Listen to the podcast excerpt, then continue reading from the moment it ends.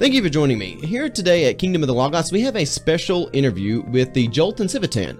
I have Tom Mercery and Grady Perry here with me, and I'm going to go ahead and let them introduce themselves. I'm Tom Essery. Hi, Grady Perry. And they are here locally from the the Joelton Civitan, and I just want to open up this this whole conversation, giving them a little bit of an opportunity to say who they are, what is the Civitan Club. I know um, sometimes people are unaware of the, the things which are right around our neighborhood. So I will just let whoever would like to jump in there and give a, a quick one or two sentence overview of what the what type of genre does even the Civitan Club fit into, and then here in the next few minutes we'll kind of dissect that and all the different avenues that y'all y'all get into. But what even sort of institution is the Civitan? Civitan is just a group of uh, local citizens. There are thousands of clubs made up, and uh, what it does is promote good citizenship. Okay, very good. Um, so, well, on that note, how did the Civitan get started, and and really, what are its roots, and where might one look and expect to see Civitan around them? Well, Grady's actually a founding member, so I'll let him answer that a little bit. Well, Civitan was actually started, it, I think it was 1917 or 18 in Birmingham, Alabama, by a group of men that got together. Uh, they were they were actually in another club, and didn't realize or didn't think that there was enough being done for their just a local community. And Civitan was started on the basis of just promoting good citizenship. Let's be a good citizenship to our local community. Yeah. And it has gone international. It, it is a big organization, but it is made up of groups like ours that we are the Joelton Civitan Club. There's a Pleasant View Civitan Club, an Ashland City Civitan Club, and all are working in, in the small community atmosphere to just promote better citizenship. You know, that really is something which is is so important in our world. You look at where we're at right now, and of course, at the time we're recording this, we're in the the time of the 2020 election here in the United States, and so often people are taught to think in the macro scale down, where you kind of think of a national political party and then how that trickles down to different things, and I really think it is destructive for people to have that mentality where your expectations are. It always comes from something so distant, so far um, above where you're at in society. And also, this is fundamentally different from how the gospel works, which comes and transforms men and women as individuals. And it really sounds like the Civitan is an institution that emphasizes that local level, that local citizenship and local involvement there in your own community, your own neighborhood. And it kind of looks to change the world that way as opposed to waiting on something which is like an outsourced um, political movement that's far away or even some sort of outsourced institution that you may not deal with personally, but a place for people to be personally involved to really shape the world around them. Um, does that sound like a fair characterization of really the Civitan and what their goals are? Well, all of our members have their own political ideas and everything, but they're not voiced at our club. Our club is put together to do the best we can for the community that we live in. And like you said, we've got clubs in every community around here. Um, not as many as we'd like, obviously, but we've got several. And we, you know, we concentrate on Joelton because we're the Joelton Civitan Club. Sure. We do the the Joelton Park, the Joelton Hope Center, uh, that type of thing here in Joelton. So uh, we will work with other clubs on certain projects, but mostly we're concerned about here. Yeah, that's that's so important to see people that are concerned about here. I know you, you mentioned there that you you're at the the Joelton Park. Y'all do some some involvement with local sports, don't you? With well, yeah, we each year we try to give them a water bottle. Uh, we take water to the football games, baseball games. Uh, the kids love those frozen pops. Oh yeah, we carry those up there and give them to them when it's hot. Uh, we just try to make ourselves seen and, and be of some service to the people there at the park. Yeah, um, that sounds really good. And y'all do y'all do have work that you do with with hospitals and things of that nature. And I wanted um, just to shine some light on that too, because that's that's also a, a phenomenal thing to happen. Well, well that's that's the I guess you're speaking about our international hospital and uh, the research hospital in Birmingham, Alabama. Yes. As a group, all the clubs, there's a part when we collect our dues, part of that due does go to international. And one of the things that international does on a large scale is support a research hospital in Birmingham, Alabama that was mainly designed to correct birth defects in unborn children. Wow. But they have now moved into they have realized that through their studies and research that the, it has really helped the PTSD guys and, and ladies because there was getting to be such a huge problem with that with all the blast and the wars that have gone on for a long Oh, time sure. Yeah. that they've really made some tremendous strides in that. We're real. I'm I'm proud that we donate to that. It- It's, Yeah. it's a good organization. Yeah. And, Um, and locally, we do the Ronald McDonald House, which is where the people from out of town they stay there while their children are in the hospital.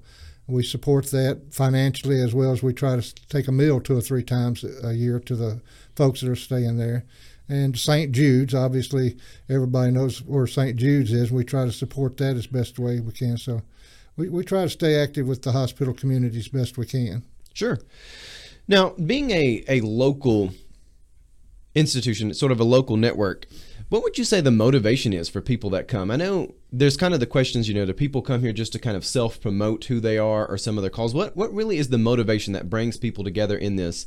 And kind of what, what do those inner working binds look like between the, the members there? That, that's a good question. I, I- most will come together because they're invited or, or know most of the group. It, we know each other and this type thing. And once they come and understand that we are just a group trying to help the community, most will just fit right in. They'll find their niche, and, and it's it's like, hey, this is what I enjoy doing. we serve a meal at each one of the meetings, Right. And we have some of the best cooks in the area. So that's a temptation for folks to, Yeah, to bring a few to- folks in, yeah. Bring the folks in, but generally, once they get in there and see that, that we do good things f- in a good attitude, they realize that you know doing these good things makes you feel good, Sure. and feel good is part of the human experience of wanting to do better. Yeah. Absolutely. And you know, one of the the great tragedies we have going on right now in our world when I look at other people that are my generation and younger, how how often people aren't taught to aspire. And especially within like their own neighborhood, there there we really have had a lot of our young folk robbed of meaning and robbed of aspirations. You know, it's it's kind of the demoralization process, which really brings you to a part where we're at right now. You look at what a lot of things are going on here in America, and we as as leaders in our local communities and even as, as citizens at the local level, we've got to get back to this idea that we we really do shape the world not by wanting to just have something so far off in the distance, but really this mentality that comes from the gospel that says, you know, sort out the the log in your own eye before dealing with the speck in your brother's eye. And there's this idea that just says when you start locally and you look there within your own house, your own neighborhood, and you want to bring transformation there, and that's really where the fire spreads of the gospel. And really, from what I, I know of the Civitan, and I've I've had a lot of different interactions with you all over the, the years, there really is this work that looks to bless there in the local neighborhood and have those local aspirations to to actually look to do things that that do point to to higher meaning. That's not just something which is a, a club that just wants to get together um, or something where people just come to to kind of network to promote themselves or something like that but it really is that that citizen aspiration going on there and I'll kind of let y'all respond to that a little bit if you if you'd like. Well, we'd, Cool. we'd love to have uh, a lot of young people become involved with us, uh, obviously. Um, usually, the younger people are involved in starting their new lives, starting their new families, starting their new jobs. So it's hard to recruit those folks until they get settled. Yeah. So we usually end up recruiting people that are middle aged and maybe a little older, which that's kind of ashamed in one sense, but it's just factual in the other Sure. and uh, but we do we do invite the young folks to come attend. Uh, we've had some children of members join in some of the clubs and whatnot, so we are starting a, a presence there anyway. Yeah. So another thing that that people have asked me when I've I've mentioned and even leading up to this interview, I had kind of mentioned that y'all were coming on. Um, is would y'all say the Civitan is a secret society? How would y'all respond to that? Or does anyone ever even ask you all that question when they? I think you're the first for for me. There's Oh, really? There's nothing that I know of that is secret about because our club mainly works in our community. It- Yeah. It's just that's a, that's where we work. We're not directed by anyone. That we set our own agendas of what we want to reach out and try and help and do and this type thing. I guess the only secret that is involved with the Civitan Club is we don't self promote as well as maybe we should. Yeah. And it is a secret to some folks by the fact they don't know about us. Yeah. Uh, we would like for that secret to go away just as soon as we could get rid of it. Sure. Uh, we, we would like everybody to know about what we do. Okay, but yeah, in that regard, it's not something where it's it's kind of hidden away, and you've got to go through some sort of secret formula to, to find you all or become a, a member or something like that. No, that should give us motive to do a better job promoting it. Thank you for that. well, no, I, I, I, hope y'all haven't interpreted this bad way, um, or in, in a wrong way. I, I kind of just when I was talking about this with some others, they they were kind of associating it some a little bit kind of with maybe the Masons or some of the the other Yeah. clubs like that, which are kind of much more hidden um, than the Civitan is. Um, y'all, I actually do see a, a lot of markers and indicators, y'all, quite quite a bit throughout the community, and usually bump into someone here and there that that that is either of the Civitan or someone who who has someone that they know that's that's pretty well involved. As far as becoming a member of the Civitan Club, uh, you come to one of our meetings, we'll invite you to stay for the next meeting. Oh, sure. And through your own efforts, you become a member of Civitan. It's no no secret society, uh, no pledge, uh, no ritual. Uh, it, it's very easy to become a Civitan. Yes. Um, very good. Very good. Um, so there were some other things I wanted to, to kind of discuss with y'all a little bit because we are in the age of the coronavirus, which has done a lot to restructure how a lot of interactions go for many people. And it really has had a lot of impact on how the, the world is, is navigated. We've we've really seen just the, the general idea that, that people would be locked down is is kind of contrary to how human behavior works.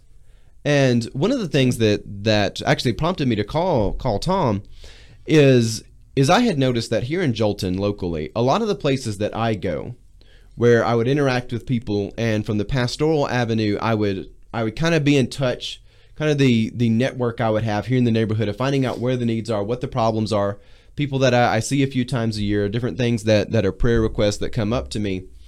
A lot of that was taken away a lot of the places I go on a weekly basis where I might sit down and talk with people, they were either not available to be there or people were very standoffish. People didn't really want to talk.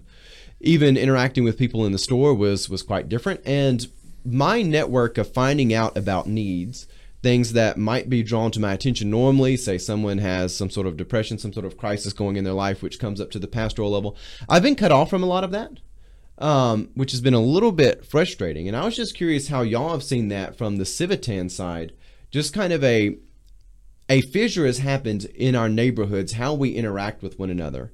And where do y'all see that going in the future? And, and where do you think we as as people who really do care about the local neighborhoods we're at, where where where does what's our next move, really? Well, we were fortunate that we got our pancake breakfast in the first week of March. Uh, the middle of March is when all this started, and uh, pretty well hurt everybody and everything. Yeah. Uh, we've been able to continue as far as our financial support of the different things that we support uh, by the fact that you know it requires only a secretary to write a check. Uh, but as far as the other activities, as having meetings and everything, uh, tomorrow night will be our first meeting since March, uh, and we're going to have it outside. Yeah. And we're going to do the social distancing. We're going to have the uh, mask uh, if you want to, and we're going to have the hand sanitizer and all the things that goes along with what we're doing. Uh, and we're going to find out tomorrow what direction our club is going to try to go. I think we're going to try to get back active as as much as we can. Uh, Davidson County has got more rules and regulations right now than uh, to, to allow more than 25 in a group meeting. I understand, so that's going to be difficult for us to meet at our normal place. But uh, if we meet in the edge of Cheatham County or something like that, maybe we can start meeting. You know, right now the answer is I really don't know, Yeah. but it has definitely affected us. The communication has been It's, it's not only affected the club; it's affected the entire community and the way they commute. Uh, just everything. Yeah. you go to a grocery store now, and you actually try and stand back a little bit away Yeah. from people. This type, that, uh, and pe- you know church but it's, uh, attendance. every, uh, everything has been uh, totally affected by it, and it will take a while for us to get back in it because. Uh, we don't want to be locked up in our houses and Yeah. this type of thing. Yeah, know, church we want to attendance, get out and school and- attendance, anything that requires people being together. It's it's affected it. So, Right, it's everything. Yeah, and this is something which really does bother me because God did not create us in His image to to stay, to be static things. We we are created in His image with as unique creatures with the breath of life, as creatures of will that are valuable to go out and do great and noble things. Um, and you know, I, I've looked at the world around, and I, I have seen despite the fact that there has been a great fissure in how people network with one another, I have also seen several things be reset. And I was just, I kind of want to see if y'all have seen anything like this. And just for example, when I have kind of come up to, to people who are strangers and have been interested to talk about, say, scripture or church related things, people have actually been a little bit more receptive to it. And I think that is because we see so many forces in our culture that are uninterested in truth to have something that is interested in truth is now there's a market for that and again I, I, hate to talk about people as if it's a market or not but just trying to, to articulate this as best as possible there, there kind of is an, an interest for for truth. There's an interest for um, spiritual matters that has kind of been missing from American culture for a while, and I think it is because we we are surrounded by such a level of of, I mean, you you can just name it, whether it be social unrest, whether it be rioting, things of that nature. But there there has been enough chaos in the world that people are looking for something more stable. Well, human beings are social by nature. They want to be around other people. They need to be around other people. Uh, suicide rates are up. Yes. Depression is up. Uh, anxiety. It's hard to find somebody that doesn't have a certain amount of anxiety right yeah. now. So people are searching out, trying to find some relief to the various pressures that they find themselves under uh, somebody comes up and wants to talk about the gospel or, or last year's baseball game, they're looking for some contact yeah. and some you know some kind of social interaction, uh, and they need it. So, yeah. and that's one of the reasons I think the, the the lockdowns and whatnot are going to be lightened up eventually because people are getting tired of being with this pressure on them. They're, they're, they're just not used to it and don't know how to cope with it. Oh, ab- absolutely. You know, God did not create us for this. You you look there in Galatians 5 22 and 23, Paul talks about the fruit of the Spirit. And after going through all those details, which peace, joy, patience, these are elements of that fruit, but he only says there's no law against this. In other words, God's creation was not designed to keep you from having patience, to have peace in your life, joy in your life, the sort of gentleness and charitable heart. These are things which God's creation was meant to to aid you in that walk.